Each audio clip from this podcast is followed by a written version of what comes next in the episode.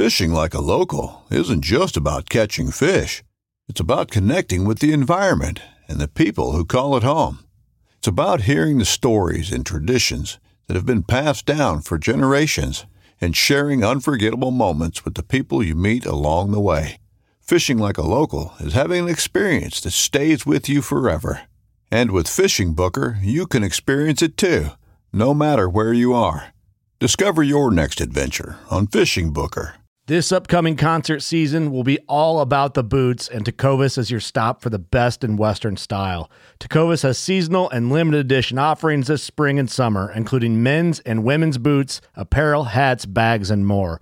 All Tecovas boots are made by hand in a time honored tradition with timeless styles that are always on trend. And Tecovas has first wear comfort with little to no break in period. It's hard to find this level of comfort paired with this level of style. Stop by your local Tecova store, have a complimentary drink or two, that's WCB style, and shop new styles. The smell of fresh leather and friendly staff are at your service. Many stores even have leather custom branding to make your boots truly personalized. And with regular live music and events, there's no in store experience like it. If you can't make it into a store, just visit tecovas.com. That's T E C O V A S.com.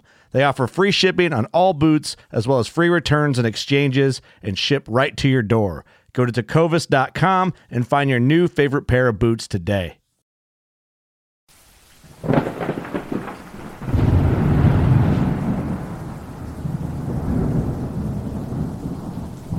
Well, this sucks.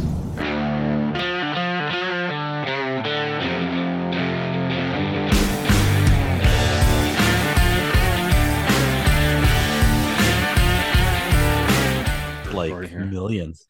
Yeah. It's true, eh? One Yeah. day, I'll, one day I'll sell this hat and, re- and then just retire off the the Yeah. riches. That's right. No, it's I- yeah, it's it's a good one though. It fits. It, I have a little like tiny pea head, um, so it fits me. It actually fits my head well. That's actually my favorite one too. I got that one, that same color, and then I got one in uh, charcoal too. Oh, I don't know what it is about them, but th- yeah, those are my yeah, favorite too. I'm Oh, not they're wearing good. I, I, right yeah, but exactly. Yeah. Uh, the other one I have, I I still wear all the time is the gray T-shirt with just the antler Oh yeah. on it too. Yeah, I got lots of those. Yeah, Yeah, those I, light uh, ones that you did, the long sleeve ones, Kevin, with the hood, but they're super light. Like they weren't like a hoodie hoodie. Hmm. They're like a, a summertime hoodie. Yep. Those are my favorite. Yeah, I don't have any more of those. I uh I gave a bunch away for a guy that was gonna sell and then he sold his store and those went with it and Oh I never got any money for it. Whatever. man, Yeah, one of those things, man. Yeah. I'm not very good at marketing either, so I don't know. Like I'm not a salesman. Like, Yeah. know, like it's probably good. old- you're a grumpy old man, is what you are. I was just I just had a friend before this telling me that I was uh yeah he used a big word that I looked up that I discovered meant um like tireless in debate and I don't think Oh. he meant I don't think he meant it as a joke or as a, as a compliment rather I think he was saying like I think it was Like- more the like fuck you never let things go like you're Yeah. just grumpy old man I think is what he was saying but what's the word? indefatigable Holy shit. yeah Wow.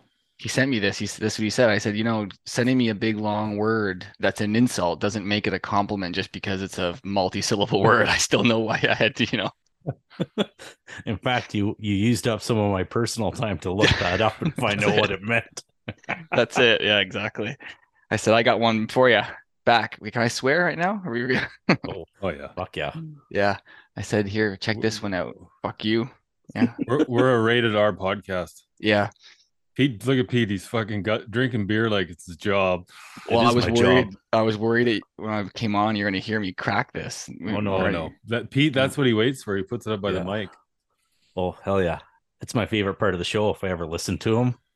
In the vehicle, I'm like, oh, it's somewhere in here I ran out of a beer and I know I got another one. It's like, psh, like there we go. I have, um, Hopefully, you don't run out of beer this time. You ran out last time. I got three, so I should be good. Oh, depends how fast you drink. I'm almost done this one. yeah.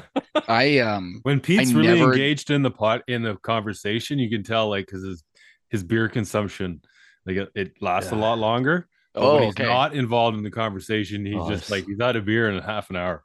Yeah. It's on the reverse when I'm really into it, like, especially when I'm, especially when I've got like a a whiskey or a bourbon or something, I Oh, drink yeah, it. I drink stuff. more, and then Yeah. like because I'm just like super pumped with the conversation, and I'm like, oh, yeah, that was great. I better like celebrate with a drink of this, and then it's yeah, yeah, yeah. I'm the same Um, way. If I get into it, I, I'll start tipping them back faster and faster. Yeah. You know, it's funny you mentioned like listening to these, Pete. Um, I have to this day not listened to a single of the Hunt to Eat podcasts. Oh, really? Um, like I had to listen to things to edit them, right? Yeah. Yeah. But I have yet, I have to, like never listened to, to one because I just can't, I can't stand to hear myself.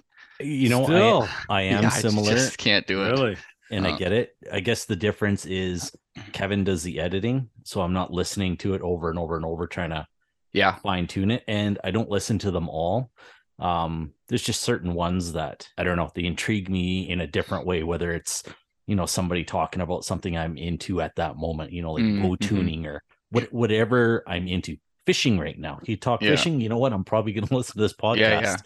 Um, Well, and maybe that's it, right? Because I was editing them, I was hearing what the guest Yeah. said over and over again 10 times because I was going back and like, Yeah. so yeah, maybe that's it. Maybe if I hadn't been editing them and didn't get to hear what the guest was saying, then I would have. But um, yeah, when you're editing them, you're kind of because you listen to and you you got to get out all those.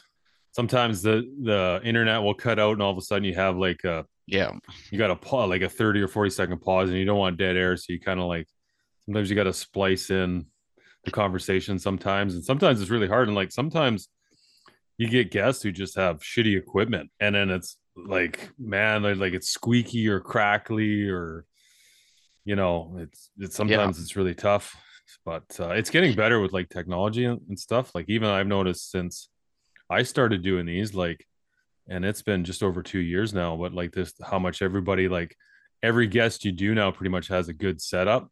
Whereas mhm. before, guys were doing it off their oh, phone know, and like yeah, in their breaking in their truck and everything. Yeah. like, Yeah. yeah, yeah, yeah, yeah. Yeah. Um, well, the, and I used a, a thing called Squadcast. Heard of Oh, this? yeah. No. So it records everyone's audio separately, directly Oh, yeah. from your computer. So oh, like yeah. when I when you finish it, it download. You get like we would get right now. We would get three audio files, Right. and Oh, they're okay. recorded directly into your computer. So even if my internet cuts out and you keep talking, it still records your your Oh. talking. And well, so that way, when. I would do the editing, I would.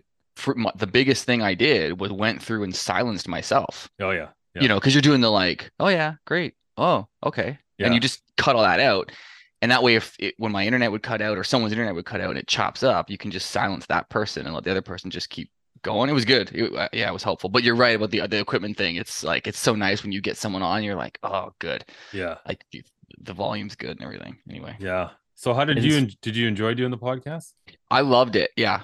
Um, I loved. Yeah, I had a good time. It was man. It's a shit ton of work though. Eh? Yeah, it is. like It's a it's lot a of work. it's time consuming, and we never monetized it. I never had any. I never got like there was no money that Yeah. went any which way. Not with that podcast. We did it because um there was a bunch of people that I wanted to talk to about cool things, and I'm nobody, so they weren't going to talk to me unless I was Mhm. like, "Well, how about a podcast?" and then Yeah. everyone's like, "Sounds good." Yeah. Um, so I had a great time because I just basically made a list of people that I wanted to talk to, right? Um, and about a book they wrote or about a the, you know film they're making or the product they had or whatever it was, and got to use it for that. So yeah, I had a great time. I learned tons, met a bunch of people all over the place. Um, Yeah, it's cool. Yeah, that's that's the neatest part about it is yeah, it is a lot of work. It's a lot. It's time consuming. mhm. Um, it gets easier. I noticed as it as you go on, it goes it gets Yeah. way easier. Um, once you get like, especially once you get a good platform and everything's kind of like just already there, Yeah. you can just add and. You know, you you get your intro set, and then you just got to put in that episode audio and like Mhm. you already you have your ads in their place. So yeah, it definitely gets easier and you get more I- comfortable with it too i think because like you kind of just are like fuck it i'm just gonna Yeah. play it like now the editing like i go i'll go through and i'll listen to the episode pretty much from start to finish and i just listen to it in like 1.25 speed that's what I would do. Yep. yeah so it speeds up i'm just basically looking for any of those like all of a sudden like a dead dead air where it's like a m- you know Mhm. a long span where like people are like gonna turn the radio off or something because they think it died out or something Or like they like you ask a question, they're like, "What are you talking about?" And you're like, "All right, hold on, let me restart the whole question again." And then like I'll go, I'll take, I would keep notes, right, of like, uh, like like I fucked up the question at at like 45 minutes or whatever, and then I would go through later and just delete that part.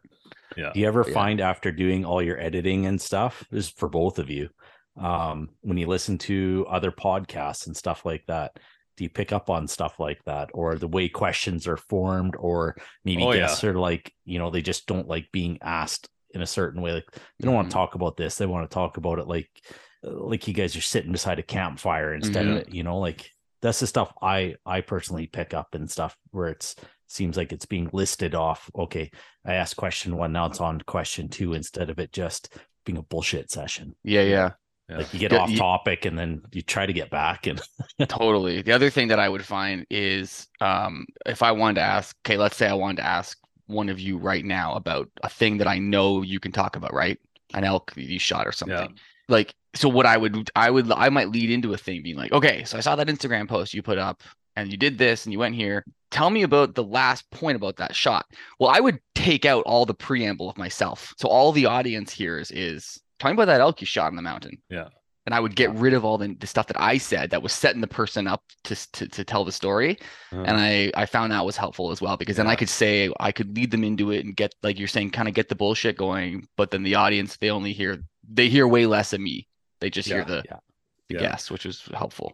Yeah, and your guest too. When you get a guest who's never done who's never done a podcast or have only have done one or two podcasts, they're not as comfortable as somebody who's done them a long time. And I remember Paul when you first came on. I think it was like well when we first started when we first met, you hadn't been on one yet. And then you you did one, and I think like you're when you came on this show, which was quite a while ago, like almost two years ago now.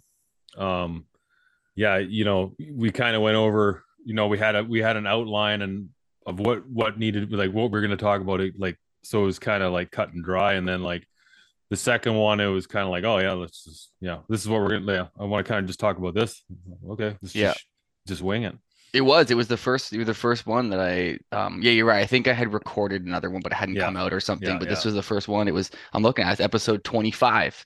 yeah Uh, in February 2021. So yeah, we're right about the two year mark. Um, yeah it was cool. yeah long And many ago. episodes later, watch this segue. That was Yeah. episode 25. that's good What are you on? What are you on now? what are we on now What are you on now? This is number 100 it's awesome Yeah, it's a big number That's cool. That's cool. yeah That's a Yeah. big achievement. Um, yeah, I remember at 25 thinking like, holy shit, like this guy's done 24 others of these, and now that I, when I only did 26 of them and realized how much work and effort that was, yeah and so like it's, yeah, congratulations for making it. Oh, thank you Here, thank you. it's a long Yeah. time, and uh, it's cool to um to make this milestone, triple Yeah. digits. Yeah and I think well, that kind of leads into what you were telling me in the past there, Kevin, was um, I don't think it matters what genre you're in, but only 10% of podcasts, no matter the genre, usually make it to 100 episodes. yeah And I can, that right? yeah and I can only assume it's because of the workload yeah like that comes with it that nobody Mhm. sees behind the scenes. Yeah, and I, I think a lot of the bigger companies that are already they're already established and they already have they already have an audience, whether it's a YouTube audience or whether Mhm. it's uh you know a TV audience or you know anything along that sort of line. Like now they're everybody's kind of getting into podcasts, like, and I think those guys have a lot easier time because like the editing, they're just recording. They had a, they have somebody else who does the editing. Yeah. they have you know um, like Paul said, it's a lot of work. It's a lot of time, like just scheduling guests and then like trying to work out schedules and then, you know, um, yeah, it's tough. I They mean, just get it- to do the fun part. Yeah, exactly. yeah. It's cool too. I mean, you you have a super like you cover a range of stuff on here too, right? Like, which is sometimes a lot more challenging because you got to Yeah. get you got to keep audience is audiences interested in everything from gear to to like political issues to you know really nuanced conservation issues to yeah, you know hunt stories and like th- there are definitely there are people who are like they just want to listen to hunting stories right Yeah. and then people who just want to hear about politics or Yeah, whatever so to, yeah. to have a platform that's like it's it's cool that you've kept going with one that that you've you've sort of found a way to to be like well here's here's what hunting is and we're talking yeah. about all well, of it and that's the thing. Like it's so multifaceted that you kind of got to cover them all. And I kind of just learned to like just stick to what you're passionate about and stick to what you know what I mean. Stick to that, and then the people the people are going to listen to it are going to listen to it. And I remember at the beginning you get so hung up on like downloads and like who's Mhm. listening and like feedback and that. And after a while, you're like, you know what? The people who are going to want to listen to it are going to listen to it, and so just kind of do your own thing. And uh, and then what? Pete, when did you start? When did you get involved? I think Like full-time- 60 something. Mhm. Yeah. I think So I did a been around for a podcast. yeah, while, for a little while, 40, 40, well, maybe just under 40 episodes.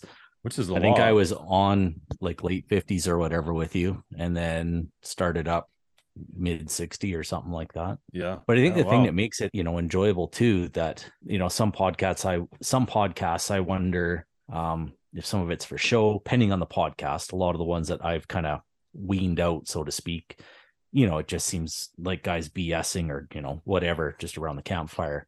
Um, this is just our lifestyle. Like it's not pretend, it's not anything like we don't go out to do stuff. So it's like, oh yeah, yeah, I did this. So now we can talk about it on the pod. It's this is Yeah. just everyday Joe Blow stuff podcast wasn't here, there'd be absolutely no change Mhm. in what we do. So we're just BSing about what we're going to do or what we just finished doing. And Mhm. uh, yeah. all, Yeah, exactly. Like Pete and I, we talk, I think, every day, and like we talk about the same shit we talk about on the podcast. So, um, yeah, I mean, even like, but one of the really cool things is what you touched up on, Paul, was like all the cool people you get to meet, you know, in the space that you're involved in, and you know, the doing the things, the same things that you love to do that you never have the opportunity to meet. Like Paul, I would never have met you. Yeah. Like even Pete, like I've known Pete for a long time. We played hockey together, you know, um, in Prince Rupert, and I hadn't talked to him for a long time when we got reconnected through the podcast, right? So, oh, really? uh, oh, that's yeah. cool. yeah, yeah. Well, he he was living in Invermere. I was living in Kelowna. I started the podcast, and he kind of reached out and said, "Hey, you didn't happen to live in Prince Rupert, did you?" Over Instagram, and I was like, "Yeah." Yeah. Oh, that's Yeah. cool. And I It is recognized him. Yeah, it's just like how many Kevin toys do you meet Yeah, yeah. in your lifetime? Be like, no, I'm just I'm gonna ask. Be like, That's cool. yeah. No, it is. It's a different kind of thing, right? Like, um, like a different kind of platform in that way. Like, there are definitely some people that I've connected with on Instagram, um, who I now talk to regularly, and Mhm. a few people on Twitter. In, in- fact, a couple of whom came on the podcast with me that I connected with on Twitter.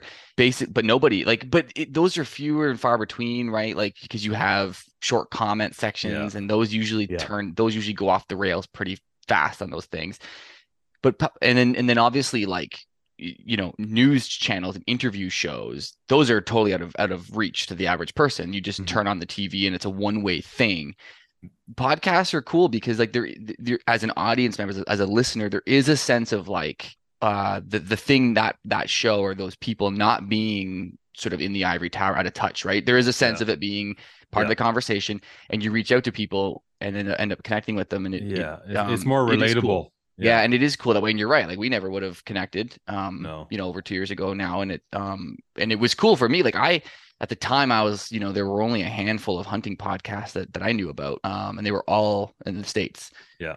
So I was super pumped to be to be like, oh, okay, great. There's this one in Canada that's that's like applicable, talking about Yeah. things that I know about, right? And so uh yeah, it is. It does uh it does make connections in a different way than other platforms. I think.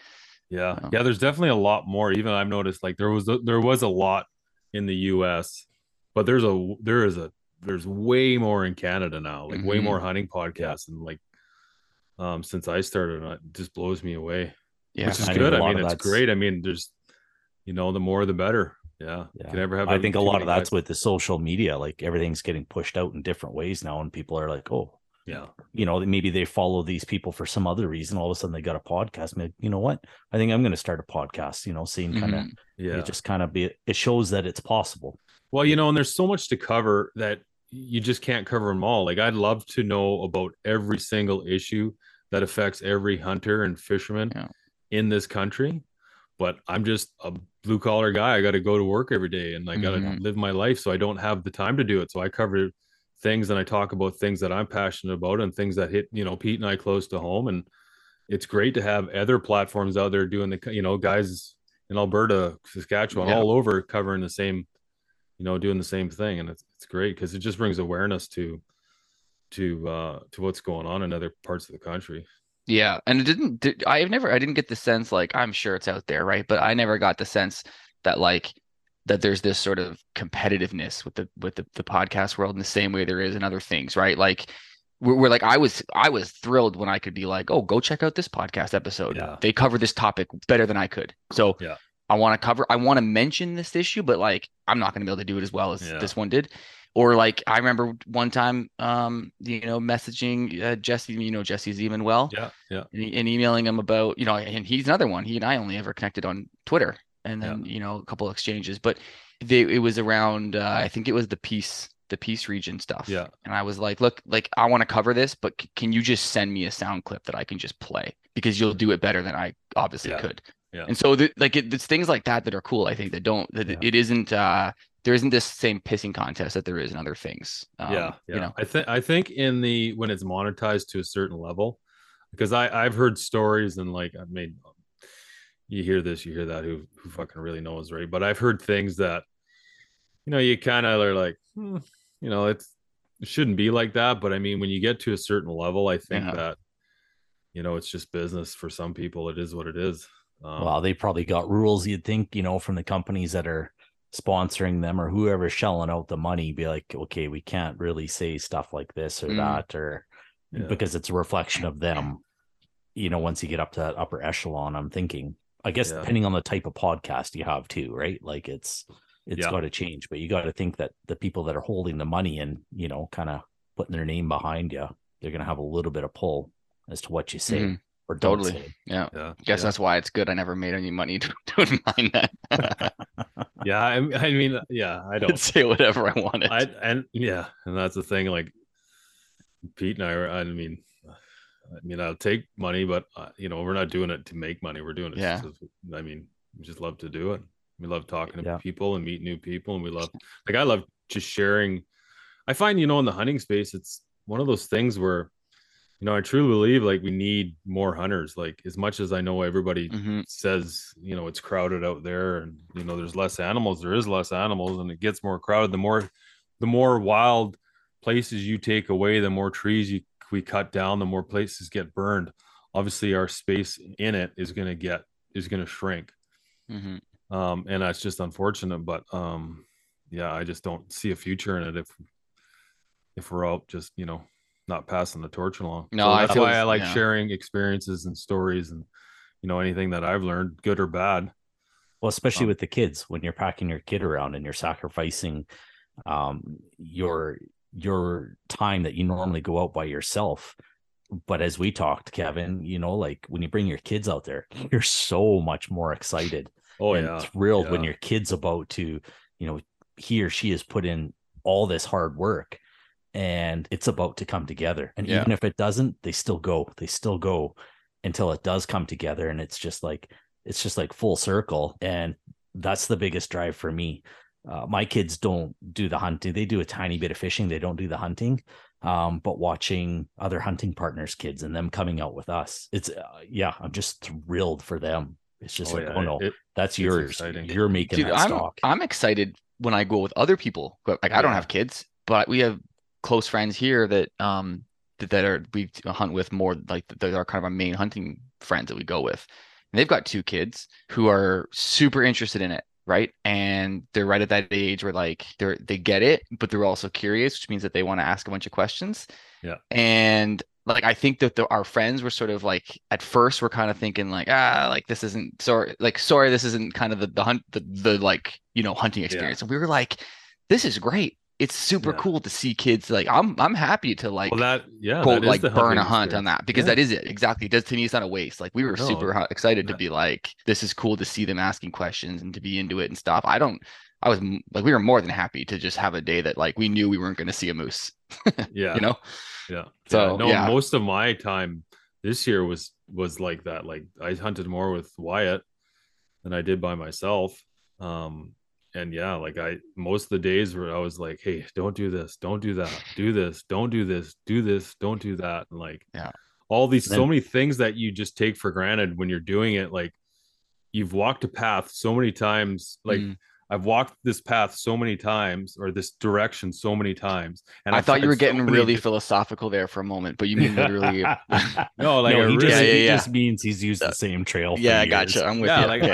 I've I've walked a, a, a path or I've gone I've gone in a direction so many times and I've taken the wrong path so many Yeah. times. You know what I mean? Like I've stepped here and I've blown out of stock, or I've stepped this way and I've blown out of stock, or I didn't.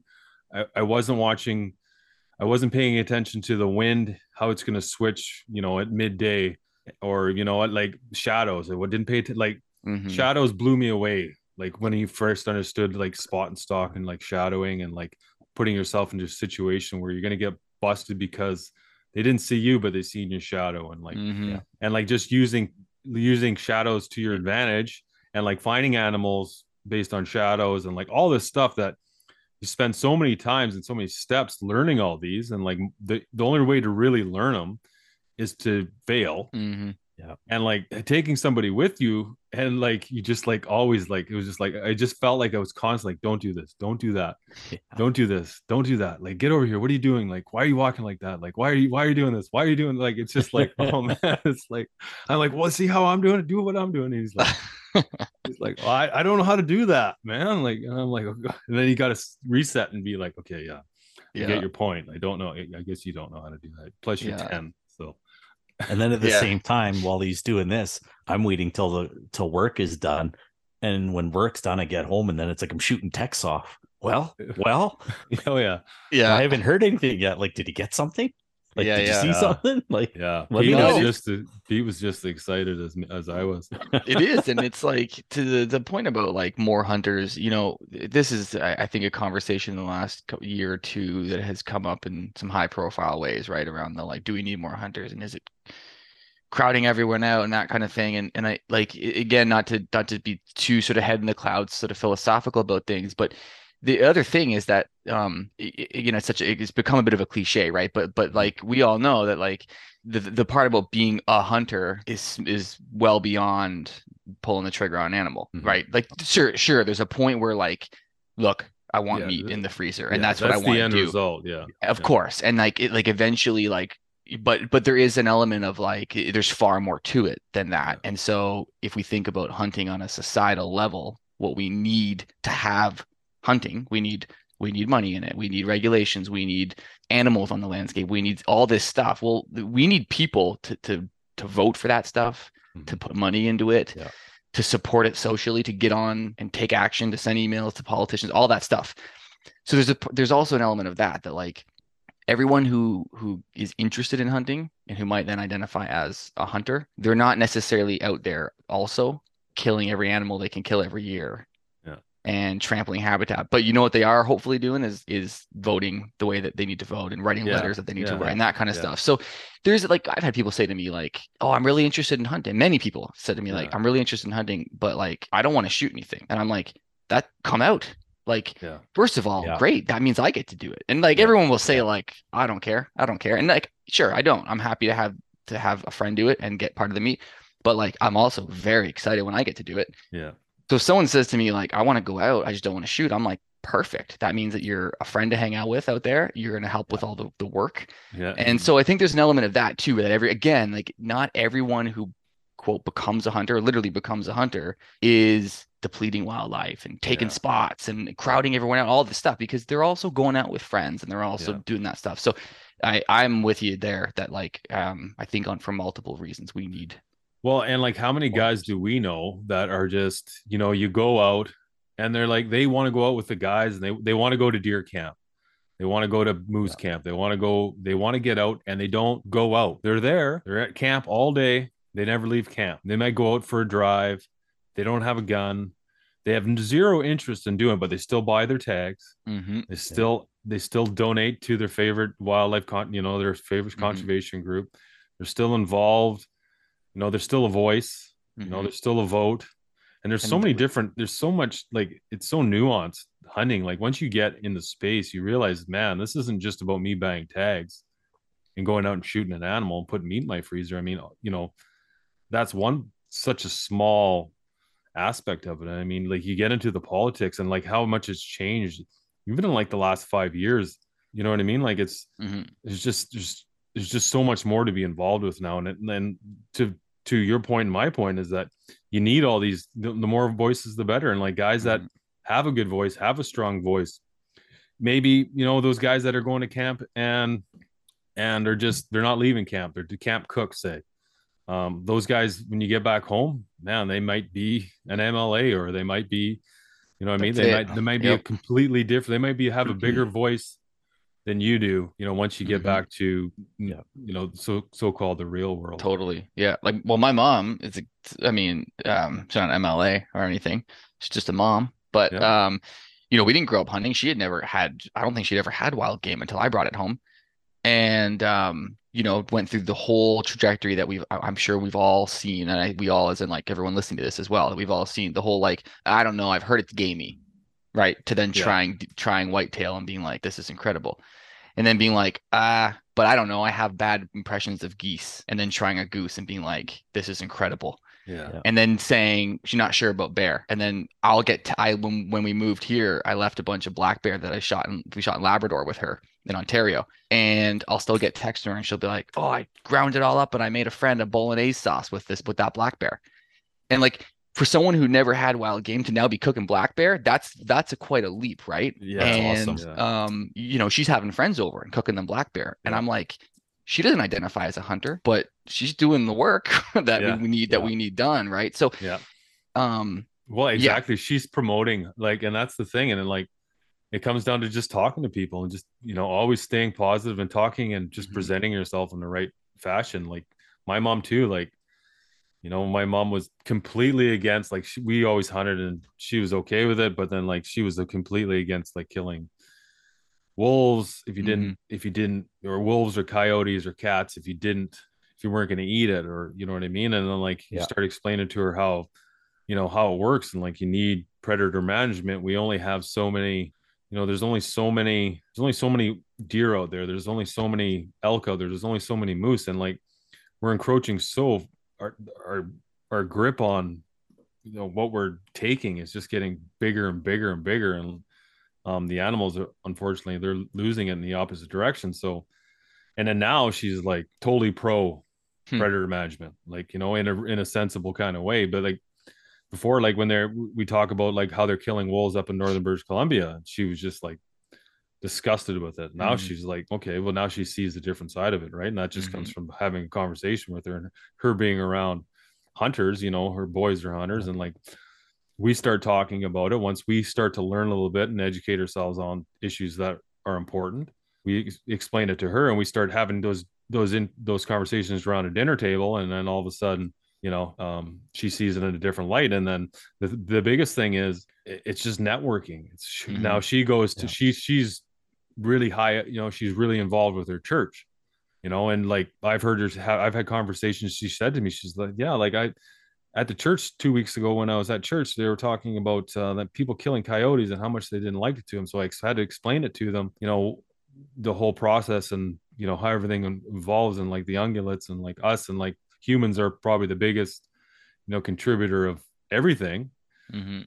And she said, well, they kind of like flipped a switch and they're kind of like, oh, okay, well, I Hmm. didn't realize that. And that and that's just it. Like most people, the, the general public, they just don't know. Mhm. and i think that's the biggest thing is the the education uh, process um, but not just the education itself but how you deliver it to them Mhm. because yeah, if you're totally. coming off Yeah. if you're coming off as this you know gun slinging you know killing machine redneck guy just killing everything and it's you know like you that's not what it's about Mhm. it's not No. about going down and laying the smack down on all the wolves out there the worst phrase i hate is uh, the only good Ugh. wolf is a dead wolf and it's just pack like, a day okay, thing yeah yeah, it's like, come on, come on, come on. Like, yes, I agree with shooting wolves, but we need them on the landscape in the same aspects. It's no Oh, yeah. different than black bears and grizzly Well, we bears. want them. Like We want, want 'em all those there. It, yeah.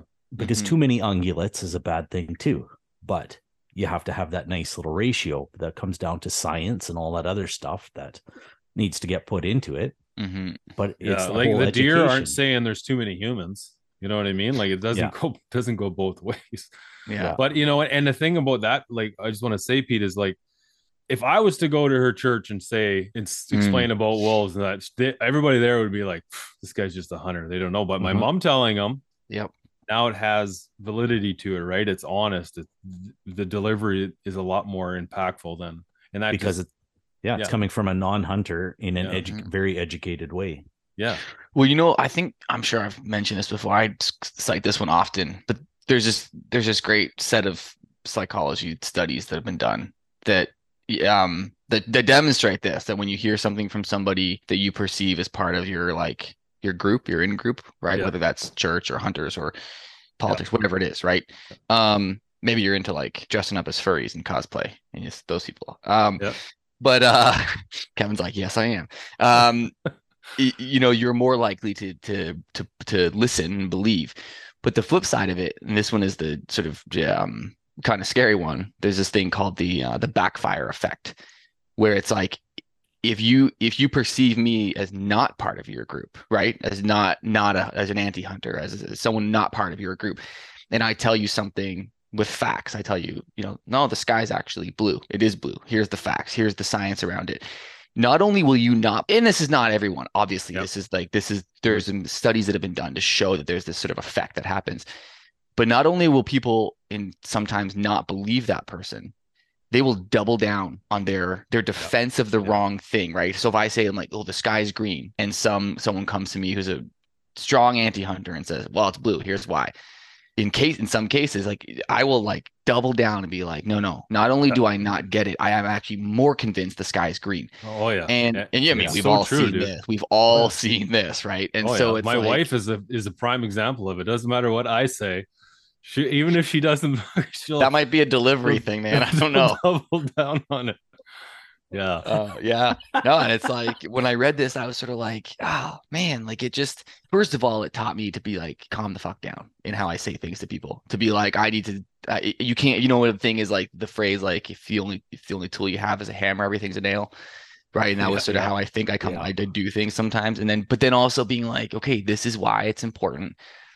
Like I can yell at people and argue with people, and that's fine. But once in a while, I need to get someone like I need to get I need to connect with somebody who's not part of my like immediate group. I need to not Yeah. just preach to the choir, right? Yeah. Because they're gonna go out and do the thing that that I can't do. So yeah, yeah, I, I yeah, I think it's it's good and it's uh it's fun. It's also fun. I mean, we have to Oh, gotta yeah. like.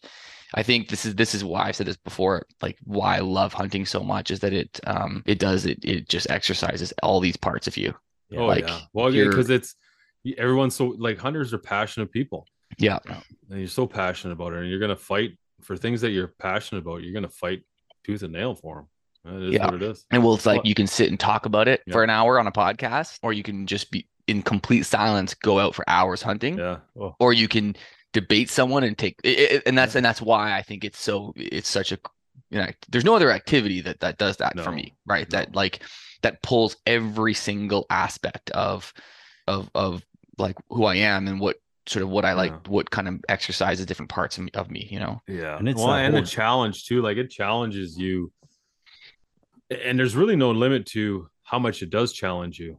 You know, like there's no limit to how much you can be challenged hmm in hunting or in the hunting space or in this whatever we, we want to call it. I don't even know Mhm. what what do we call it. I don't, people. I don't know, but you only sport. limit yourself, right? Like you're the only person that will limit you. Oh, yeah, absolutely. Mhm. Like, you're the If- only one, but there's no. be- yeah, exactly. Yeah. Nobody, nobody's gonna stop you once you're out there. If you want to go to the top of that mountain, you're Mhm. gonna go to the top of that mountain.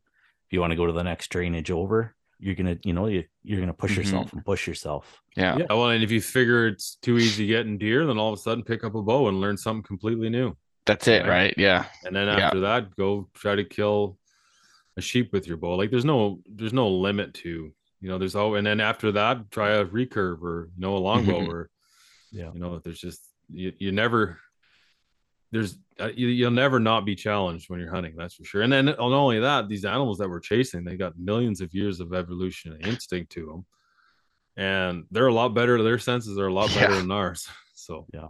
I mean, Yeah. it's hard with a rifle never mind anything else Oh, so on that note, um, can I switch? Can I switch gears a little bit for a second? You ever hunted sheep with a bow? no Okay, not well, neither me neither, obviously. But there's a there's a bow only sheep unit here. oh nice Yeah, Really? yeah, Can you host me? not for sheep. Um, yeah, it's uh. Same in BC, you Um, can't host. You can host for well, you can't host for caribou anymore now. Oh no, you can here. Yeah, And but you can host for everything else, but just not sheep and not. I mean, you can come, right? But just Yeah. not. I can't do the host the Yeah, host yeah. thing. But Yeah. when someone told me this, someone's like, "Oh, we were." I was actually, I got, I got kind of ended up in a doing a, a, a helicopter survey for moose last year, which was great because it turned into seeing sheep and caribou and wolves and moose and everything. And someone said, "Oh yeah, like that unit right there." I had just moved here not long ago, and so the people were the the biologist was sort of pointing out different units, and he said, "Oh, that's a bow only sheep unit." I started laughing. What do you mean there's a bow only sheep unit? Like bullshit. And he was like, "No, no, really." Like I thought he was pulling my leg, right? That like uh, anyway.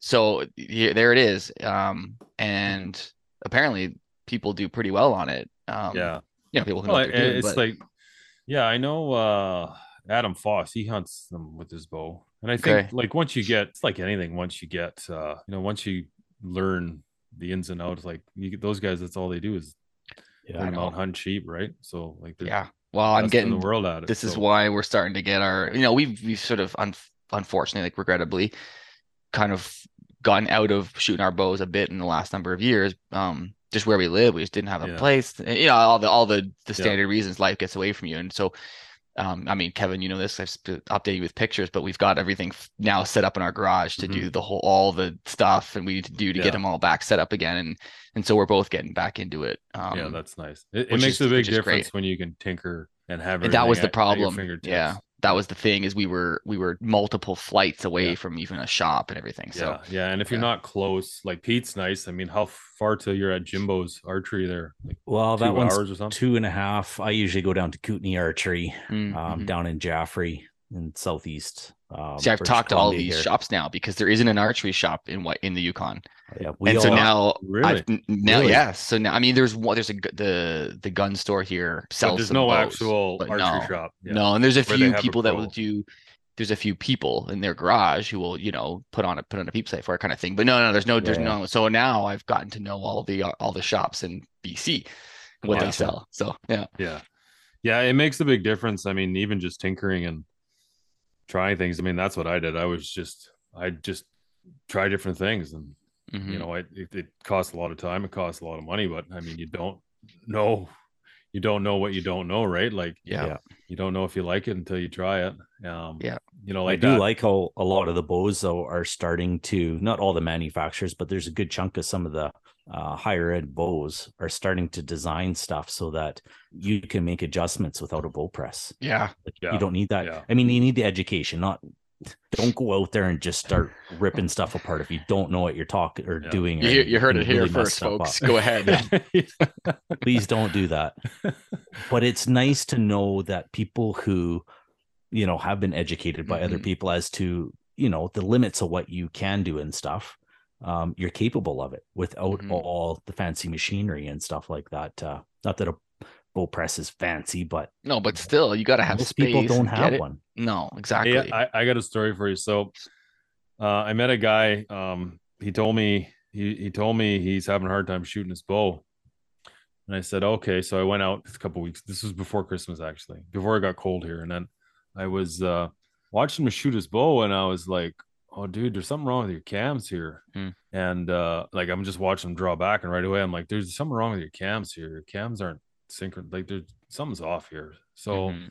I grab his bow and I I'm looking at it. I can't. I'm just we're shooting some arrows down the down at the um down at the range, and so obviously I don't have a press or anything. I can't or like a draw board. I can't put it in there to see what's really going on. But I'm like, man, it seems like your why is your top cams so, like Hmm. the weirdest thing? Like his top cam was spinning at a different speed.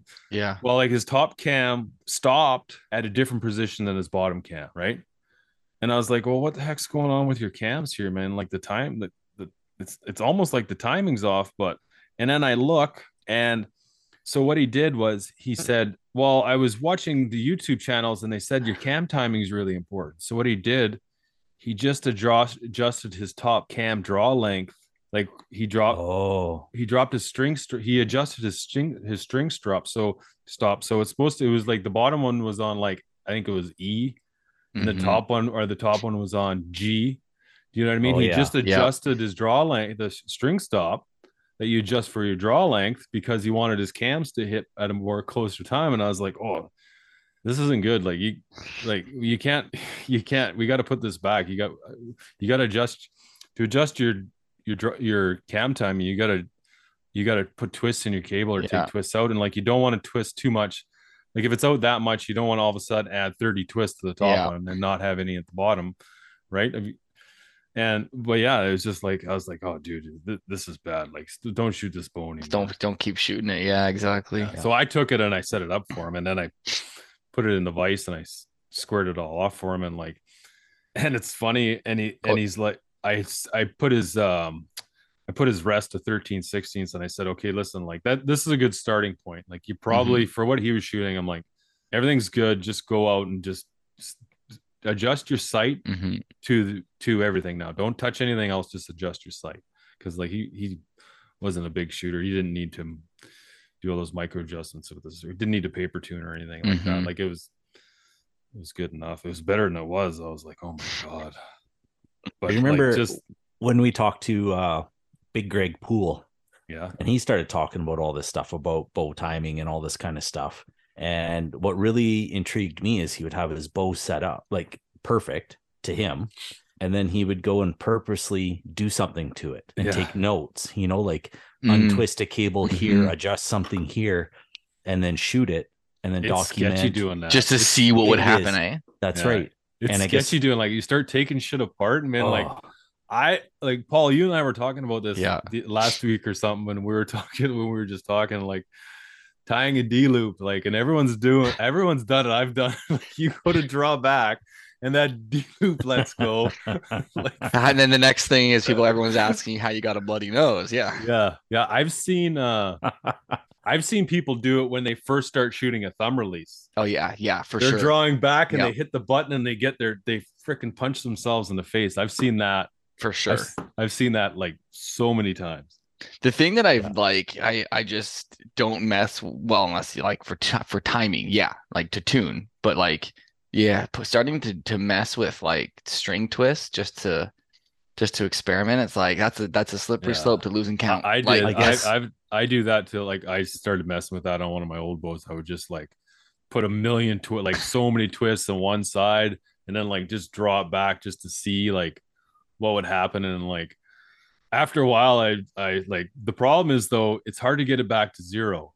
yeah, It's like you pretty much are like, okay, I got to buy a new. Like you, you mess with, you get to a point like to such a point where you there's no coming back from it. no, like, yeah, it's like you know when you like I, I what did I where did I start? Like I started putting twists on my cable, Yeah. and then on the top cam, and then I started taking twists on the bottom cam. Then I started doing the opposite. I started putting twists Yeah. on here, taking twists on here, mhm, and then I started messing with the strings, and then I was screwing off the yoke, and then like you start doing all this different stuff, and like you get to a point where you're like, holy fuck, I I gotta I gotta start from scratch. you're trying gotta do it all off. backwards, yeah. Yeah, you got to basically take everything off and just Like you know that you know when you like trim one side of your hair a bit and then you got to trim the other side a little bit higher and then like And the then next gotta thing you know keep you have a mushroom cut Yeah. or whatever. Yeah, Yeah. that's it. No, I I know and uh it's you know it's been fun though getting back into it. Like I used to do all my D loops and nocks and everything and, and I and I did get like that not with string twists. I never I didn't I had a Hoyt so they were hard enough to twist everything up to get the cams but I didn't mess with it once it was there. But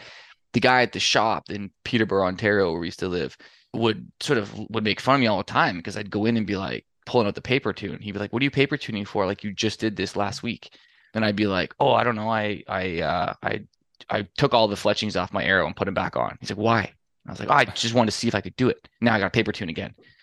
Or I was like, "Oh, I cut the D loop off and the nock point." And he's like, "Well, why?" I was like, "Because I wanted to practice tying a nock point Yeah. instead of the brass. I want to tie one. I want." And Yeah, yeah. and it was just like and he was just like you know i wouldn't the thing was i wouldn't i wouldn't i had a cutoff point right like march was like at that point after march or april or whatever no no more messing now it's Yeah, like yeah. but yeah because you know you get into the mistake too of it's now it's august and you're still messing with things and it's not ready to go and stuff so Well, and sometimes shit happens too. I've had, I Yeah. remember, I remember in August, I had that, I had, it was, this was a couple years ago. It was the RX3 or RX4 I had anyway. Mm. I was doing something and I was shooting, and then like my folks' place there, they've got a, they've got um barbed wire fence on one side, and then like, like you can shoot fucking forever on, on this one, like this one stretch. You can shoot, you can shoot as far as you can. Like you're not going to be able to sh- make it to the end of Mhm. the driveway, but there's barbed wire fence there and I have a little, I had a little, like there was a little crack in the wood, and I jammed a nail in there, and I was set putting my bow in there, and somehow I went to put the bow, the bow fell down, and the string, the string, um, just nicked, Mm. just nicked the barbed wire, and it put a chafe in it. And I was like, oh, it doesn't look so bad, and I was pushing it for some stupid reason that's beyond me. I drew the bow back without an arrow in it, and the and the string bow broke. Oh man. I bent the oh, cams. So I had to get new cam, order new cams. And this was like three weeks before the hunting season started. It was awful. Did you get it set up? Or did you get things Yeah, in? I got it back Oh, set did? up, but it was like two days before. Jeez. Yeah, That's that's nerve wracking there. man. But limbs were all okay. Limbs are fine. I just bet I just bent like their cam both cams got bent and needed all new Yeah. strings. I just bought a whole new like string and cable set. Although they say now that like you know what is it like bows like there's a you know they oh they dry fire them a hundred times and they're Oh, fine. they- fucking whatever. Hoyt says that. Yeah. Hoyt says they've Hoyt this Hoyt says they've dry fire every bow. I've Yeah. seen three Hoyts dry fire and they've all blown up. Yeah. I, I want to get I them to got be a like, Hoyt too, and I please just don't be drive. like, yeah, you know what? You you can go dry fire Kevin's over there, and Yeah, that's you it. Just That's send it. me Yeah. mine without being dry fired. and I'll I'll That's it. consider it, good. Yeah.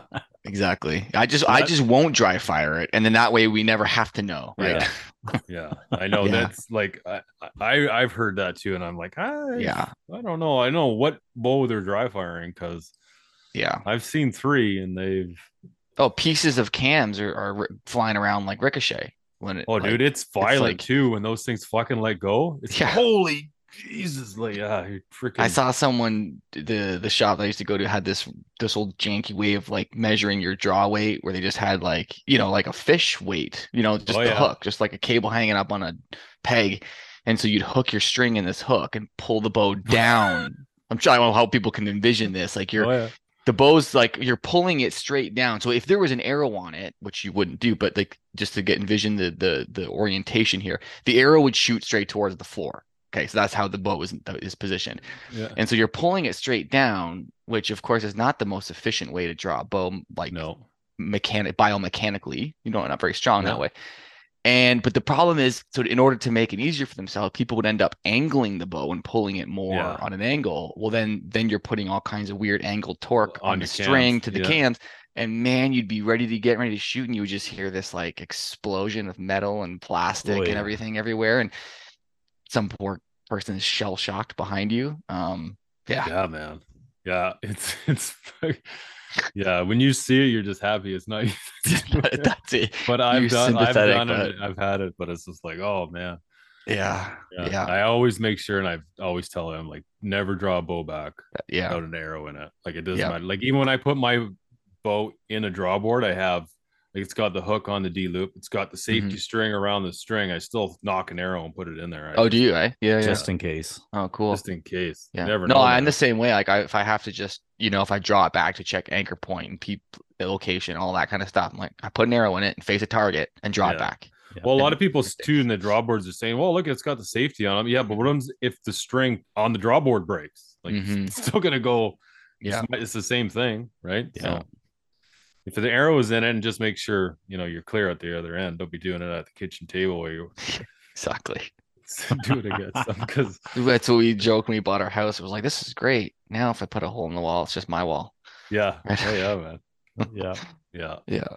Yeah. Well, I'm excited. No, it's cool. It's it's fun to be back into it. We're both like super energized to be, you know, got the well, you know, because I was messaging you with all the questions, what Yeah. press to buy and all that. So we got the press set up and been out there tinkering around, putting a D loop on and cutting it off and putting it back Yeah, on and everything. And um, yeah, I, does. you were talking me- earlier about your uh your D loop length. You're saying you don't like it was a little too long. This is the thing. I'm so, So finicky, I can't though. remember. You shoot a finger release. Yeah, Yeah. it's, it's a wrist strap finger. Yeah, Yeah, wrist strap. exactly. And I've always and I I have tried the thumb releases and uh, hey, I know there's all I love them. They're they're great. Everything's great, right? I just once I got this thing, it was just sort of this is the Oh, yeah, one where I was yeah. like, if it ain't broke, just keep using it, kind Oh, of yeah, thing. it was yeah. six to one half done. Yeah, and uh so um put the D loop on. It's like I don't know, it's an eighth of an inch over. Mhm. So it's five eighths. You know, it's it, or it's eight, over half an inch, right? Um, and it was I just like yeah, I like it right at half inch, Mhm. or you know, and so Yeah. We'll see. I might cut it off and put it put a new one on. But Yeah, yeah, I- as long as it's under three quarters, like th- once you get to three quarters, it's sort of excessively long. At that point, now the arrow nock is is like in front of you.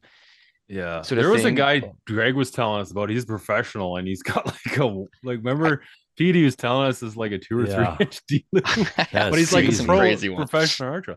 But the Yeah. thing about archery is like you need the fundamentals, but it's just about doing the same thing over Yeah. and over consistently, and that's all it is. But one of the things I found, depending on like what kind of like for me, if my D loop is too small, it, it it's not good. It has to be longer because I shoot a thumb release, Yeah. and if Yeah. I if the D loop is too small and I click I click onto it, when I turn it in my hand, it actually turns my string and it turns my nock and my arrow and everything turns with it. So Yeah, you need the to D loop have- to take that.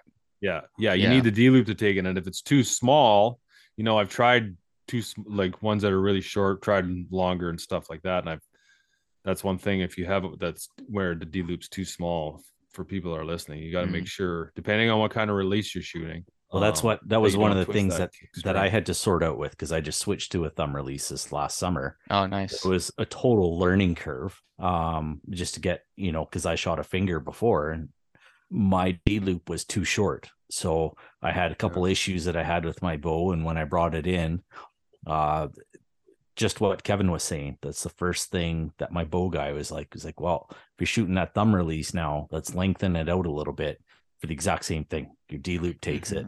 What a difference! Yeah. Just that tiny little thing. Like, Yeah, well, it all depends on like- what kind of rest you're shooting. If you're shooting a drop away and all of a sudden your two veins twist, Yeah. your Mm. bottom vane, you'll say on the left, because if you're right handed, you're going to twist it. Your arrow's going to twist to the left. If you're shooting like three blazer vanes, there's a good chance now that Hmm. your bottom blade, your blazer vane is going to nick your drop away. I never thought of that. So do you do you twist your arrow nock a bit? You, Or, like, well, does it- does the you just make it up in the D, for you, you Okay. get the D loop. So if you Yeah, yeah, you just lengthen your D loop enough so it's not putting pressure on your string, and if it's not Right, putting yeah. pressure on your string, you don't have to worry about your nock turning and your arrow turning. But one So more thing short- that you have to watch for, you know, What's if you're finding just one more thing you got to watch for. Yeah, if yeah. Well, if I, you I've have seen a lot of guys. I see. Well, I see a lot of guys just running small D loops and shooting thumb releases, and you're like, and I explained to them like, well, you know what's going on in that arrow, and they're like, no, that's, but they don't see it, right? It's sitting down Mhm. here. They're not looking at it. I'm like, okay, watch. What? Let me draw your bow back and watch. Stand behind me and watch what that arrow does. And sure as shit, they're like, oh my god, you can see it. It it twists Mhm. a quarter inch, and I'm like, yeah, well. There's a good chance now, depending on what type of if you're running a drop away, and depending on what Mhm. type of drop away you're running, there's a good chance that that vane is going to hit your rest because now it's it's moved, right? It's Hmm. almost like running it upside down, hero. worse yet, it will only do it every once in a while, Mm. which will make you scratch your head even more. You're shooting good, shooting good, then you get that one that doesn't. You know, it's like Yeah. way off or whatever. And you're like, what the hell's going on? Like that's Yeah. the worst thing that can happen. is, You know, if it's air. all the time, you know there's something wrong. Or if it's once in a blue moon, man, that would suck. Yeah. It's like, what is it? Is it my form? Is it the tuning? Is it that one arrow where no, you just you need an Like, extra that's when you normally, yeah. Well, if it's, yeah, I mean, if I if I'm in a position and I'm shooting arrows and arrows and arrows, I always seem like one round, and I sh- I'll shoot ten arrows that are in a round.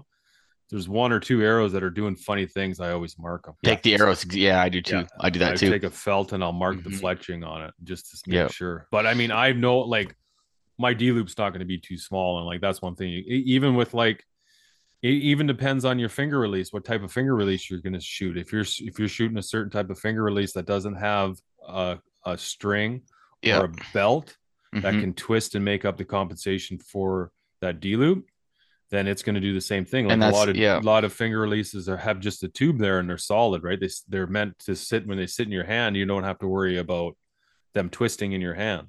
And Mhm. if you have that kind of um, release and you have a small D loop, it's going to do the same thing. It's going Mhm. to twist and it's going to twist your your your bowstring and your nock. And then when your nock twists, your arrow twists, and you're Well, it's, that's to the same partly why I've I, I didn't think about it in terms of twisting the string, but why I've always shot a wrist, a finger release with like the nylon strap on it Yeah.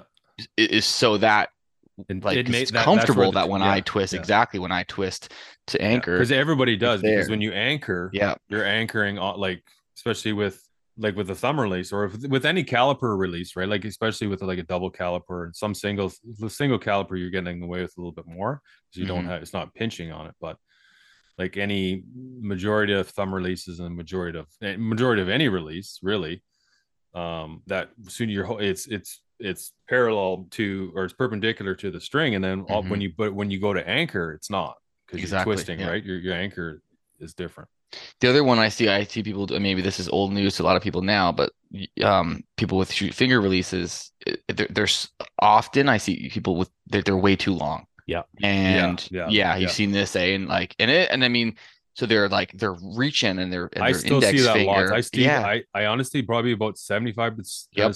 percent of the people that are shooting like a Yep. wrist strap release release, they're, They're- too they're- long. And yeah. I'm like, I tell people, I'm like, you should be able to touch your index finger and your thumb together without your trigger going off. And Yep. like some people can't even like, you should almost not be able Yeah. to do it yeah, to pull the trigger so, yeah, yeah. when it's not on the bow. No, exactly. Right. You shouldn't. Yeah, you shouldn't. like my that's kids what I mean, all, yeah, I- they, yeah, exactly. way I tell people is like the picture of like a gun trigger. How do you shoot a gun? Like you're not you're not you're not sort of just reaching with the just the tip of your finger to pull that trigger Yeah. because you're you know then you know you're pushing or or whatever. And I says and you can you can you can see it when when it's too long and the person's fingers on it. They're now they're pushing down.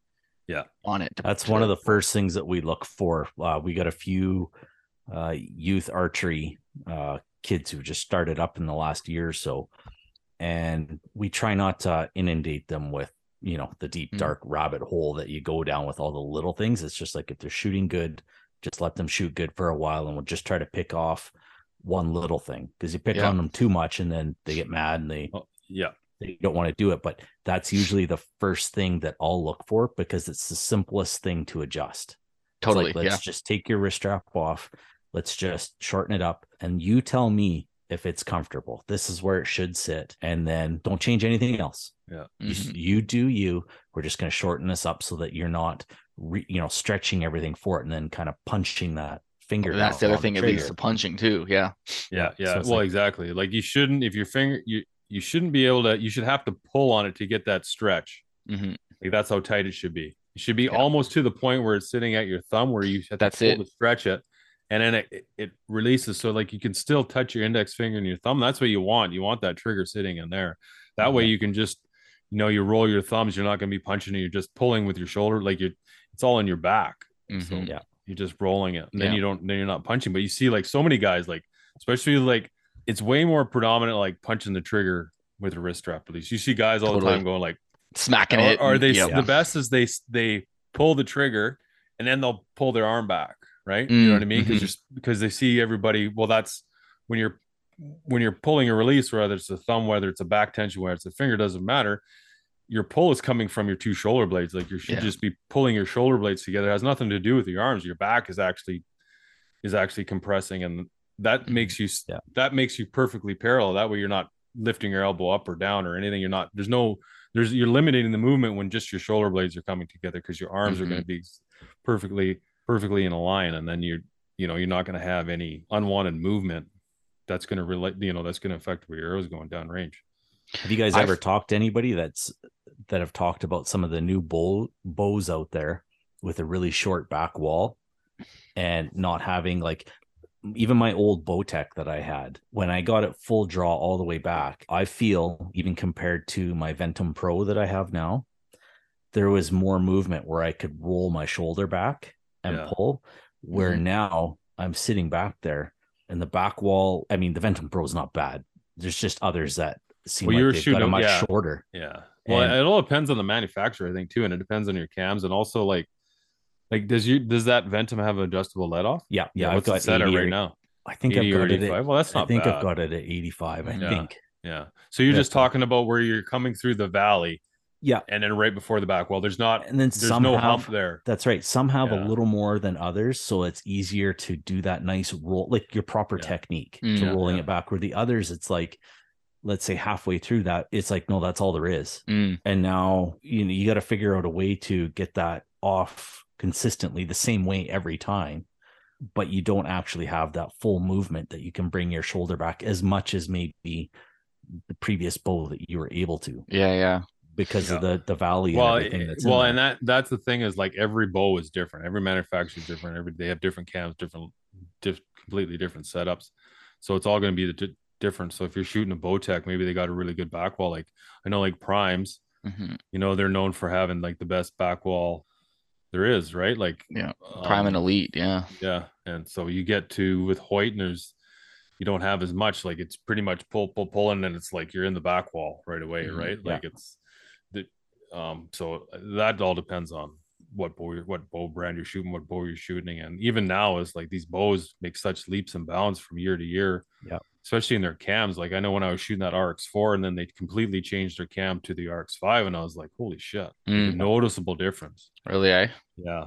But I Well, found like that- with that RX5, I didn't like it. It was really like um it, for for this is when bow like, this is when bows were starting to come out with like oh just like dead in the hand right like you Mhm. started hearing all like at least uh, I did anyway you started hearing about bows being dead in the hand and then you're shooting this one and I found or I found that RX5 not to be at all Hmm. but it yeah big difference in in the bow like in the can like drawing the bow back with those new cams that they came out with Yeah. Well, I thought it was funny that video that you sent me um, just the other day that I had no idea you took of me at that at our 3D shoot from behind me. I just you know was just getting used to my thumb release and my new bow.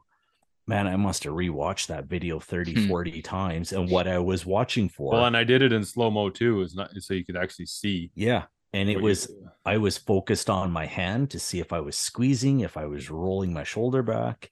It was like the perfect angle to actually watch stuff over and over. And it's like, Yeah. okay, maybe a yeah little videos bit are good i still it's super Dude. helpful. yeah Yeah. i still take videos now though i find like i can like you can tell like if i'm Once gonna shoot my do it, bow yeah. yeah i shoot my bow and i can tell right away if i did something wrong Yep. you know i don't even have to look at the arrow down right away before the arrow even like obviously it's moving so fast but like i can tell right away i'm like ah you know Yep. i can tell right away I, what i did or how i did it or you know and for It is me- super helpful though to get that video. Like we, we used to Yeah, do that. is. Christine and I used to do that too. And we found we found there were a couple things um that we that, that were super helpful. You know, you everyone you, you see people who when they're first starting to shoot, uh they've got their head pulled way back as if they're scared of the yeah, arrow. You know, like they're like they're yeah, hiding yeah. from the arrow. yeah And so you you watch them from the front and their their spine, you can imagine it kind of doing this weird sort of, sort yeah of yeah angle to it. You, you fix that quick. But then the thing that we would notice that we did um that was super helpful to see on video is and you see people doing this too is shrugging their shoulders. You because you tell Oh, people yeah. you should be holding your bow with your back. You would say to people like you should be able to put a quarter between your shoulder blades and hold it Yeah. there almost right? Yeah yeah. And what people sort of take that to mean is they shrug everything up. Yeah yeah. And you want to be like no no like y- your shoulder blades should be sucked down to your hips yeah. but pinched back. But the one that that I we didn't know we we were doing until we started taking pictures and video of each other was like cocking our hips to one side or the yeah other. yeah yeah Yeah, you've had this happen too. So this was a surprise Yeah. to me. I was like, I Yeah, e- pictured everybody- myself being every- perfectly everybody straight down. goes through yeah everybody goes through and i think a lot of it is well i think if you do it for too long it's just a habit because i know You're guys just bracing almost, right? i know there's guys who do that but a lot of it comes from like draw length being too long if your draw length Yeah. is too long you're you know you're you're compensating for that Mhm. ex for that length you're stretching you're reaching so your hip naturally just your hips want to slide back sense. uh and then just not being or shooting too much weight not being strong enough And to- you're exactly, and pull- that's and like that's you're. You're pulling- bracing against it. Yeah, you're bracing against it. Um, Yeah. So a lot of guys do that right away because a lot of guys are like, "Oh, I, I'm a strong guy. I want to shoot. I want to shoot. You know, what do you shoot? Well, I shoot 80 pounds or Yeah. 70 pounds, whatever I'm shooting on that bow." And they're like, "Oh, I, I could shoot that." I'm like, okay, this isn't like we're not arm wrestling here. And then you give them, I'm like, kid, try to draw this bow back, and they're like, Yep. Yeah. And you're And like, how well, are you dude, you know do- how many times you have to pull that bow back to get like, Yeah. you know, it, it- Yeah. this is. It's And a do you also also draw length, right? You ask how many guys you ask how tall are you, and they go ah six one. You put them up against the measuring tape, you're five eleven. So Yeah. then it's like draw Yeah. length ends up being too long Yeah. because it yeah, and it's like it's well, draw like, length is huge too. And the thing Yeah. is, well, and it's tricky. Like, you know, I mean, your draw length is your draw length, and everyone's you know different. But if you you don't want your draw length, you don't want it to be too long, and you don't want it to be too short either. Yeah. Because unlike my cousin, he shoots a 26. He's the same size as me. He should be shooting a 28 and a half, and he shoots a 26 mhm. and his arm is like kinked up and he's a good shooter like he's a good shooter he he he went to you know the bc finals and stuff like that he was in archery all this time and like he always got razz for it i'm like why do you shoot like that why don't you just shoot and he's like i've always shot like this and it's just the way i shoot and i'm and you know it's one of those things that like okay if you've done it for this long obviously you're not going to change now um and he can you know it's just he does is exactly what i was saying is that oh, you just got to do the same thing consistently Yeah. over and over and over Yeah. exactly the same time and that's one thing he does but you Yep. know that's just a lot of extra push on your shoulder and you're like And Yeah. arm, it's you're using a lot of Yeah. arm to hold that bow now rather than than back. You- Yeah. You, know what he ought to do is get himself a six inch D loop. Yeah. That'll There fix that go. right up there. Just to bring it full circle there. Yeah. Yeah. Well, Yeah. even even when you take it into hunting purposes, like it's one thing with 3D and all that kind of stuff. That's that's a whole nother ball game. But if you're in hunting purposes and you're out there and you're trying to pull too much weight, Yeah. you- all that extra movement, it's like there, there might not be anybody else around to prove anything to, but that deer elk there, right? they're gonna be like, "What the fuck?"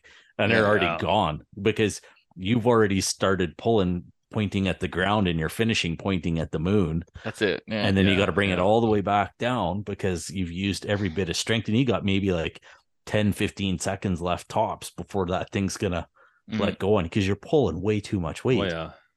Yeah. like just Yeah. it doesn't matter can you hit Yeah. that target consistently every single time at different lengths and well, and you got to be you got to be confident and you got to be comfortable. That's right. it. Mhm. That's it. like remember we were talking about my buddy uh bradley joseph there clemens from the states Yeah. he shoots 55 pounds Yeah. the guy's a killing machine Oh, yeah, it kills just shows and you right everything with it.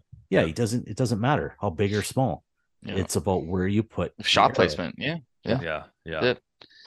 That's That's that's probably he what shoots will. uh, expandables too, though, doesn't he? Yeah. Oh, yeah he does Yeah. yeah what do you think I've always been a. Kevin? I've always been a I fixed. sent, I sent them Wow. to you. You're gonna get them in the mail. yeah in pieces No, you're gonna get them all. And just no, I threw them all out. Yeah, I've, I've all. always been a fixed fixed broadhead too. Yeah, I shot Yeah. them, and then I, I don't know. We kind of talked about this last episode. I had an Yeah. incident, and Yeah. yeah, broadhead Hmm. didn't they uh, shooting the Grim Reapers on because it was set up on another bow that I was shooting, and the expandable didn't open. Oh yeah. Yeah, Yeah. they're good until they're not Yeah. Yeah, they're Yeah. But like great Pete until says the things not. about mechanicals. That's why we have mechanics because it's sooner or later That's it. everything mechanical fucks up, and it's true. That's Yeah. it. Yeah. As soon as a part can move, a part cannot move. Right. Yeah. Yeah. Yeah. Um, Or So what were we saying earlier about the Yeah. buffalo up up there? Oh yeah. Well, yeah. You can't hunt. You can't bow hunt for bison here. You Um, can't bow hunt for bison. No, no, no. Why, what difference no. does it make? I, you know, I think it's probably just Like- eventually regulations have to be written at some point, and they gotta, you know, it's like it's like draw weights, right? Eventually, you gotta put a put a number to it or put a grain size for a bullet or whatever it is. And I think so. I think it's that. I, I don't know. Maybe eventually there will. So, th- so the story of bison is is cool, right? Like they there used to be bison here. Um, bison are native to this area. They were de- depending on the region you're talking about. There's a few different few different herds of bison throughout the Yukon, but generally speaking, um, somewhere up, let's say up to about 350 years ago, they were, Mhm. or rather 350 years ago, they were extirpated fully from from most parts of the Yukon, or I guess from all of the Yukon. Um, you know, so, so it's not that long ago, relatively speaking. They Yeah. they're they're they're not they, they wasn't they were here until you know not that long ago relative to a lot of um you know reintroductions and conservation efforts.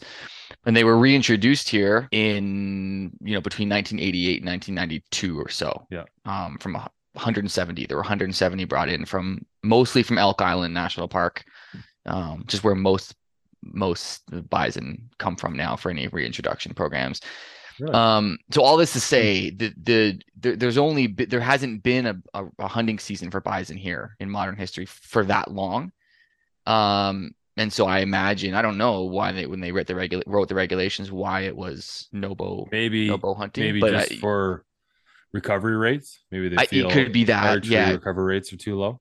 Could be that. It could be like you know as they were getting a hunting season you know putting a hunting season in for for a, a, a reintroduced species that is Yeah, still listed as endangered el- el- everywhere right?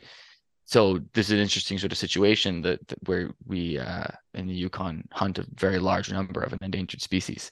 Um, and i say that sort of tongue in cheek be- there's it, the bison are doing very very well. They have Yeah. surpassed recovery efforts here but going back to our conversation about the sort of why hunting is so nuanced and why it's so interesting um, and going beyond we sort of get into this thing with hunting right? Like like we never we, we don't hunt and hunters don't hunt any endangered species. And it's like of course we don't. We know what we mean when we say that. We don't hunt Yeah. endangered species. But the conversation in some cases is actually far more interesting than that. And this is one of those where we've there's this been this reintroduction effort that has been wildly successful. They've shot way past um, targets, population targets, and so there was actually a very liberal. They were uh, hunt for bison. There still is. Um, and anyway, all that's to say, I, I am I, I imagine at some point when they wrote the regulations, it was like let's let's just put in something that we can that Yeah. we know is just sort let's of just get something in there. control, we'll- we can- contained, yeah. measurable, and right. And so the you know it's it's like you got to have it's got to be a, a minimum thirty odd six caliber bullet, 180 grains, that sort of thing, right? Yeah, um, yeah. So I, who knows? Maybe one day as as the population really kind of stabilizes and range expands and whatever, maybe there will be a, a season. I mean, we know that certainly know that that that bows and arrows can kill bison. There are other yeah. jurisdictions right now that have bow hunting seasons for bison. Oh yeah, So down just to make it clear, I'm not saying like everyone. Yeah, that this is. I hope one day that there is. Yeah. Yeah. Well, Sam Yeah, I- Davis got his with with a bow this year, didn't he? the same broadhead that that didn't open for me on that whitetail. Oh, is that right? Where was that? Yeah, Uh, Like in BC? yeah. No, no. Montana. I, I think. No, Oh, okay. yeah, he, he's from uh he's a guest. Yeah, he's from Montana. Okay. Yeah. I think it was. Yeah, I can't remember if he had to travel somewhere for that bison or not. Yeah, That one's slipping my I want to say Montana or Wyoming. It's one Okay. of those Okay. two places. But I mean, we have in BC we have an open buffalo season. Yeah. Yeah, we can just go. There's an LEH And- draw for them in, in a place where they're more easy to get to, but there is also an open season for for buffalo. Well, I remember I was looking when I first found that out. I lived it was when I was I think I was still living in Ontario and was super pumped about it and thought, oh great, I'll go to BC because I had a friend. I'll go to BC and hunt, and then saw the non-resident non-resident fees. And Yeah. thought, ah, I guess I won't. But Well, now here, I will. Yeah. This will be my first. This will be like this will be our Yeah. first season for hunting. And now Yeah, because then until you have to be there for you have to be a resident for one full year, right? If for a year. Yeah. targets. yeah. So this will be our first year that the season's open till March 31st. But you So guys is it- get so you can hunt grizzly bear, black bear in the spring. Yep. Yeah, black bear. Uh, I mean, I'm looking at something. I haven't looked at the the regulations exactly for this year, so you know, no one quote me on this, but it's yeah around, around the solstice of June, around June. It's June Yeah. 21st or so, um, and then reopens, you know, pretty soon after that for the fall season. Um, That's so cool. That yeah, spring grizzly bear. yeah, and I um, you know, Can you should- hunt? Can you hunter host somebody for spring grizzly? You like how I'm just like He really wants a I see. I see why I'm. I see why I'm here now. Um, you know what? I'm gonna. Uh, Like- I'm gonna look these up while we're uh, while we're talking about it here. Um, but uh, that'll be while I'm. While That's I'm got to be one of this the up. could hunts ever. Like uh, we used to have, we used to have it down here, but it was LEH only. Like you Yeah. could only go hunt the grizzly for with an LEH, and I didn't fuck. I, I have zero luck with any LEHs, and I never Yeah. got them. I know a lot of guys who got them like three, four times, and never went. I know a lot like, of people that would put in for them on purpose with no intention of ever hunting them, just so nobody else could get them. Oh, really? Yeah. Oh, that's And brutal. it and the funny thing is, is that some of them are hunters too. So Well, if they didn't, they the- just had a the- yeah. personal thing against the grizzly bear. Hunt. Well, they might have So because they, weren't- a lot of the guys don't. Well, like, and then that's that's our fault, and we've talked about it on the show before. Is that in the regs it literally said that we didn't you didn't have to take out the meat of a grizzly bear, yeah, and like I don't know why it was in like that in the regs. It Maybe seems somebody, silly to Somebody should have w- went through the regs like at one time, and I mean, I guess I could have. Anybody could have been like, hey, like maybe we should start bringing awareness to that. We need to change this because, uh, you know, whether you that's just the way I was raised. If you Yeah. shoot it, you're bringing everything out that you Yeah. possibly can. That's I- there, I there's don't no know if- questions on it. I don't know if it was.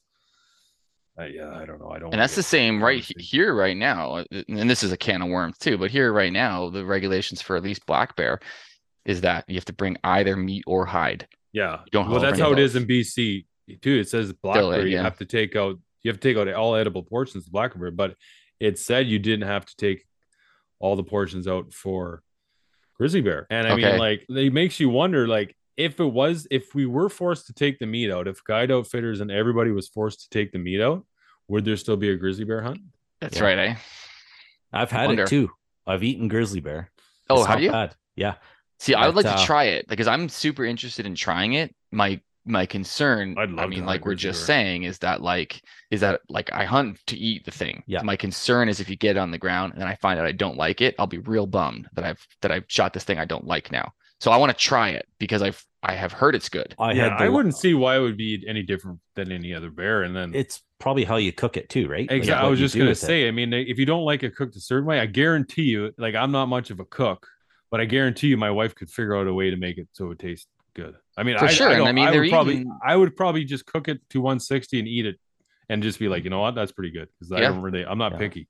And they're eating like especially the mountain ones. Like we're, you know, I've definitely heard people say that there's a big difference between grizzlies and mountains that are eating the, the all the good stuff, right? Berries and bugs Yeah, and and everything. see, like, then and then coastal bears that are eating that are eating fish at the end of their salmon run. So But see, sure, like black bears, why would it be any different from the black? exactly. That's Because that's like what I'm black thinking. bears don't, black bears don't taste any different. Yeah, And I think That's there too, you're another difference you're probably probably going to find is the worm situation. Um, from what I've heard from people who really focus in on bears quite a bit around in my area, I'm going to specify because I'm not going to speak for other areas. Um, we have a lot of wetlands in our where I Mhm. live, but we have the super high country, back country kind of stuff, and a lot of them always say if you get a bear up high and in the back, more often than not, it's probably going to be a lot less wormy than the ones that are down low that Mhm. are coming Well, to maybe and 'cause they're from the off- wetlands. Yeah. Well, they're probably living off uh, more berries, like because they're omnivores. They're probably living off more roots and berries and stuff, and they're not, not eating as many rats and Yeah. anything else that eats dead meat is going to carry. You know, they got a chance of having trichinosis. So, yeah. So, um, but yeah, and had and the- for just to, to to tie that up real quick to, so for here um it's actually you, you have to take the hide of a grizzly no matter what you Yeah, have you have to take the the hide. hide but but for black bear you only have to take one or the other i was just confirming Oh, really? that yeah Oh, really, yeah wow. in BC, you have to take both for the black bear. You got to take everything.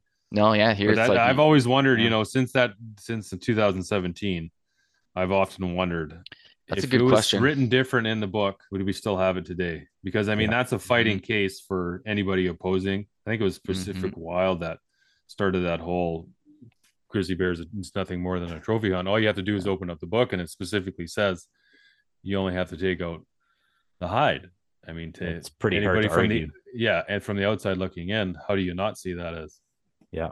anything more than a trophy hunt? I mean, Yeah, if you don't exactly. know better. I mean, well and I, and I wonder i worry that there's going to be jurisdictions in north america that are that are going to have mountain lion hunts at risk well i mean there are but i, I worry that it's that it's a similar thing yeah, right. Yeah. Well, and Um, the mountain lion is Man, that's some a tasty point- meat there too.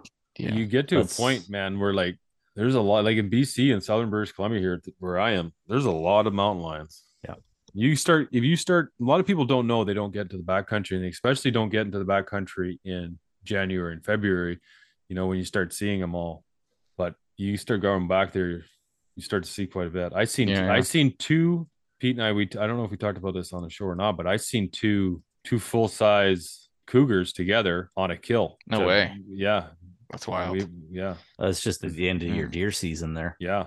I Hmm. bumped them off an elk kill, full grown elk. that's wild yeah They killed, and they were actually when I when I walked up and I could hear some rustling around, and I was like, oh, I thought maybe it was a deer or something because I was going into my blind where I was deer hunting, and sure as shit, I see the back of a cat, and I was like, oh, there's a bobcat, and I was like, oh, no, that's a cougar, and then I see its long tail, and I was like, oh, my bow's strapped to my backpack, got my snowshoes on, right, like, and uh, so then I'm like, oh. So I'm like, whatever. I go back to start checking the trail camera. They hear this growling hiss at me, and I look over, and there's another cat 10 feet up in the tree. So I take off my backpack and it jumps down and bolts off. So I was like, ah, I take off my snowshoes, get my backpack off, get like get everything set up, throw an arrow and knock an arrow, and I start tracking this thing through the bush and tracked it the whole day. I couldn't find it. that's cool though Yeah. oh. I went Like, back. we can- yeah. i can i can uh, host you for bison here Oh, that's sweet. but I know you have bison Yeah. there. So, but yeah, Grizzly, grizzly bears. Uh, can't. Yeah, I just was just confirming that I cannot. for grizzly bears bear, a bucket list. Yeah, and I don't. Fuck, man, it'd be nice. Yeah, somehow. Unfortunately, yeah, unless they Yeah. start rolling down through Stanley Park, Hmm. I just don't see us getting it back. I'm sure you know if one stumbled down there and took uh scratched up a few people, Yeah. might, uh, we might get away with it. there Well, is some effort. funny how they they complain about the you know the coyote problem. and Oh, all that was the of best. stuff That, that there. timing couldn't be any Oh. better because there's like groups just complaining about the coyote kill. are k- killing coyotes and the coyote hunt and all this stuff.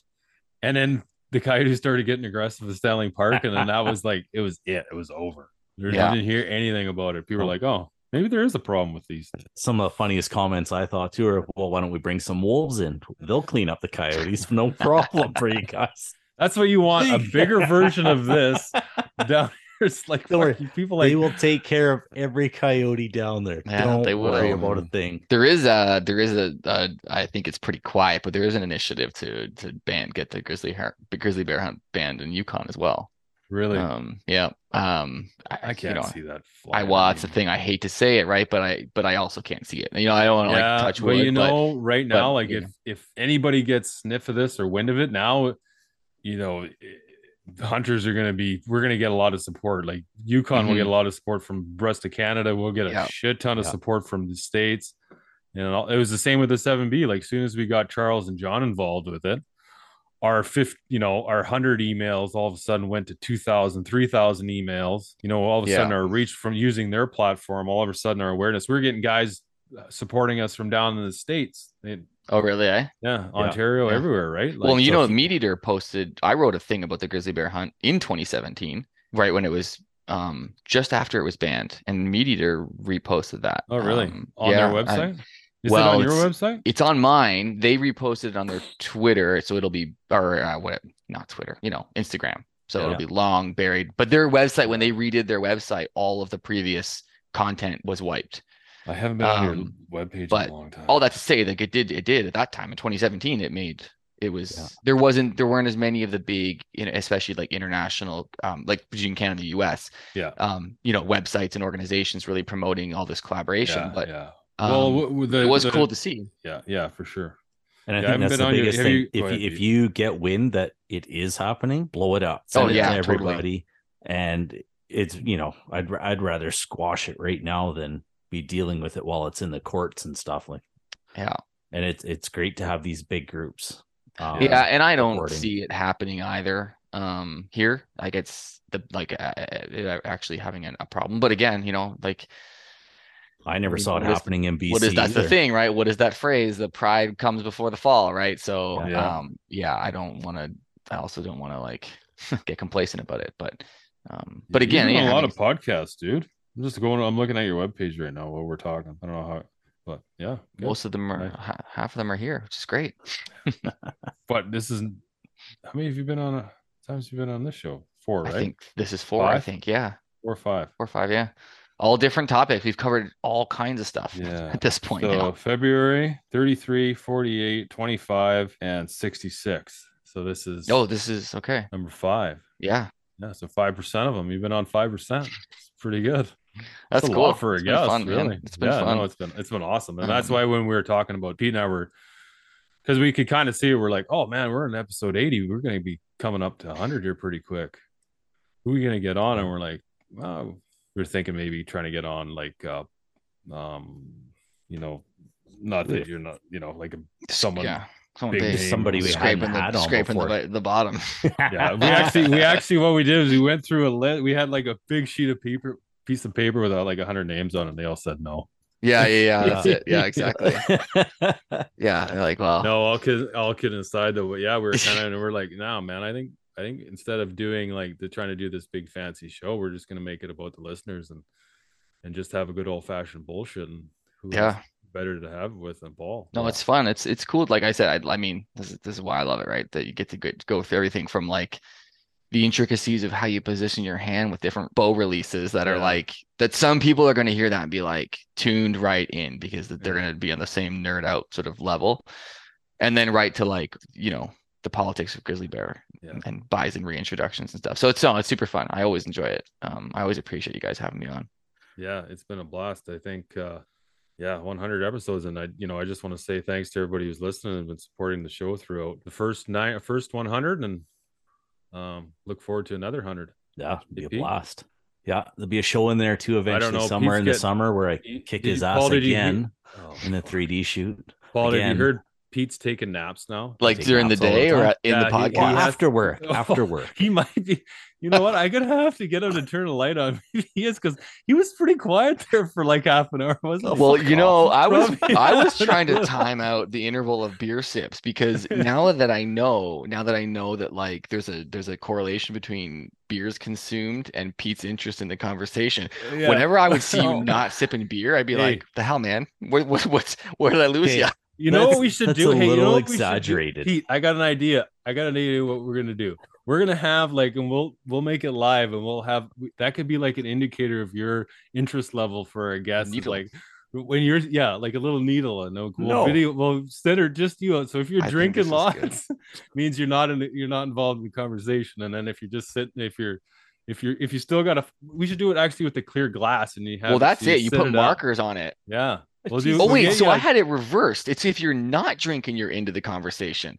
Oh, oh watch okay. Now I feel good. If I was Pete's worried. This No, is no. a bunch of bullshit, is if what it Pete's- is. y- You watch Pete. If he's involved in the conversation, he, you ve- maybe you'll hear like you won't hear a lot of, but you Yeah. watch when he's not involved in Yeah. conversations, like Let's just So say, we will. We'll put Okay. markers Oh, on it, right? We'll, yeah. we'll make you. I'm gonna make you one, Pete, because it'll Oh. it'll have a marker on the very top that's gonna be like kick ass conversation. If the beer's not below that mark, we'll Yeah. know. Jesus. And if it's the bottom, Can I get a be like- couple of them so I can swap them out? I also He's see a, gonna- I also see a great T-shirt. we're in gonna the have to making we're here, gonna too. have to zoom that camera back so we can see what Pete's doing. He's probably gonna have a little funnel going in there. Oh man. Uh, I think Yeah. look, guys, I brought three beers and I'm looking over, I'm like, I'm on number three. you know, I'm just starting it, but it's like I gotta nurse this thing. My wife is sick. She's not gonna bring me anymore. Oh, Therefore, I'd have to leave and go hey, get myself okay, more. Paul. I'm gonna tell you a story too, and I we I we never filled anybody in on on what was going on. We were doing this show once, and Pete's texting his wife, telling her to come bring him in more beer. So she's bringing him in asking, beer, asking, Okay, not telling. ask, asking him to bring beer in. While we're in the middle of the show, she comes in there and he just That's great. I love that. So Right? I love that. I'm so I will also tell you that w- the case Casey, who was with me on the, the pod on the Hundy podcast for a bit, I would the same thing would happen. Her husband Mike, all of a sudden, I'd see this hand come in with a glass of wine, put down on her desk, and I'd be like, "What? What was that?" And and, and yeah, he would, and then one, and then I would see the bottle come in and pour into the glass. So a huge shout out to Casey and Mike for having, and apparently Pete and your wife for having that routine dialed. I love that. Oh, yeah. Yeah, like- and it's it's like you're not even factoring in the outside factors here. Maybe I've had a long day and I need a couple extra beers. Okay. It just happens to be a podcast day.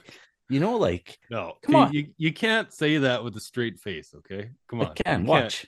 I uh, I think there needs to be a new T-shirt, like a um, focus hunting Pete uh beer consumption gauge. Oh, or, you it's know, true. You watch. It's freaking hilarious. So- I should start doing these on YouTube so people can actually see, and then we'll get them a full glass, and Mhm. it'll be like Pete's interest meter, and I'll just we'll be, we'll be able to find. it. But anyway, this whole thing came this. up because Pete's having naps now. Yeah. Paul. I am. he's having Okay. naps, like day naps. Look, I So I I, don't drive know if he's gonna be. I don't know if we get to 200 if he's gonna still be, you know, coherent by then. If he's already having naps, he calls me old every day. You I'm are out going old. for a run and he's having naps. Okay.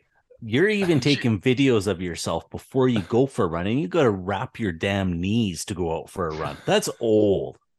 All right, that's Look, old. I so no, I don't I don't know who saw I don't I man I, I don't know who saw I want to take here, but um what I was gonna say because the P had that was good. I was gonna ask you, do you park the walker like beside the bed or do you but but well, beside it makes it Yeah. more efficient. yeah, yeah. You know, I will say, uh, I dozed off with the dog for a second today. Now, Yeah. I didn't take a nap because I was in an accident. But I maybe that's worse though. Is that worse? That might be worse. Well, no, hey, let's least- define a nap here because I, I worked the oil patch for a lot of years running heavy machinery and stuff, long hours, six, seven days a week. And sometimes you do a 15 minute power nap.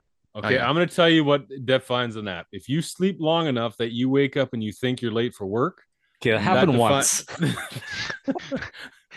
You, Once. you put That- your that- you put your pajamas on. You're now just going to bed. No, I was I was literally running down the hallway texting my work partners who I'd just left from work three hours prior because I had a nap. And I slept for like two and a half hours. Nice. and I looked at my clock and it was six I've oh two. And yeah, like I slept was- less time that at night. You, know, you go Yeah. to Oh, bed no. and you sleep less time than that. So Yeah, yeah, I think Um, that those are naps. Like when you're sleeping two and a half hours, that means Oh. hey man. Like, yeah. that's like so once. we'll see. We'll There see is a good though. The you ever heard of like the, the coffee nap, the caffeine nap, where you Oh, like no. yeah you drink a cup of coffee, like you pound a cup of coffee, and then immediately go take a nap for twenty minutes. Oh, Because then when you wake, then when you wake up, do you do that? when you wake up, the coffee's kicked in, oh, and now not only have you rejuvenated from that twenty minute nap, but you Now you wake up with all to those uh tired blockers. cup of- Well, yeah, I can't- always, always have another cup of coffee. I can't sleep when I'm tired. Like I, I, I, I'm a bad sleeper, so I don't nap. Mm, yeah, Never. I'll just lay there like a zombie. Curse. Hmm. Pete has doesn't have that problem. no, I can sleep pretty good.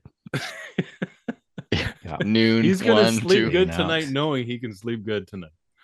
Yeah. Yeah. Uh, that's good. All right, guys. No, it's been fun, yeah. and uh, again, I want to thank everyone for listening, and uh, Paul, thanks again for for being part. It's kind of a it's a big night for us, and it's a big number. I mean, it's just a number, and we're gonna keep doing the same things we love to do, and which is talking to to you guys, the listeners, and you know, we'll keep bringing you interesting stuff and sharing with you what we learn. And that's kind of the cool thing is you get, you know, what you're saying, Paul, is you talk to so many about having a podcast. Is you get an opportunity to talk to so many neat and interesting and educated guys in so many different fields. Like it just seems like you're, you know, you got, you just get such a, I don't know the word, but like you just get such a, like your, your library all of a sudden just, you know, it, it goes from 10 books to 2000 books. Yeah, yeah. Yeah no, it is. Yeah, no, it is. I mean, it's it is a milestone. 100 episodes is cool, and it's great that so many people have uh, have been supporting it. I'm super glad, and uh, yeah, I mean, I always say this. I'm so I super appreciate you guys having me on and Oh, yeah. still being Well- interested. I, you know, I kind of got to keep figuring out something something to say that might be engaging. Um, if we're just gonna talk about how many beers we drank, then I can keep going on that forever. But uh, no, it's I really appreciate it. That's a Um, conversation that Pete wins all the there you go. until he loses, and then he's just sitting there with drill. Until he's- out then he's napping. Then he's napping. um but yeah congratulations on it guys that's Thank great you. and uh thanks a lot for doing it and having me on Okay, guys. Our pleasure. We'll wrap it up. Okay, we'll talk to you later, Pete. You betcha.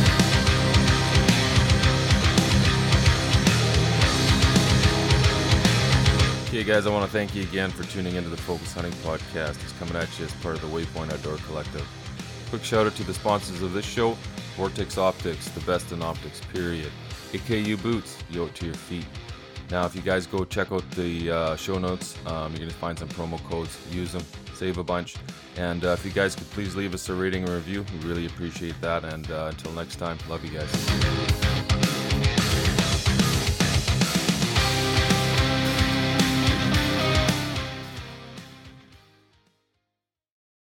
In Wild Country, rules were not created by man. Don't miss Wild Country, Wednesdays from 7 to 11 p.m. Eastern. Presented by Primos. Speak the language. Waypoint TV, the destination for outdoor entertainment. A life that has the stories to back it.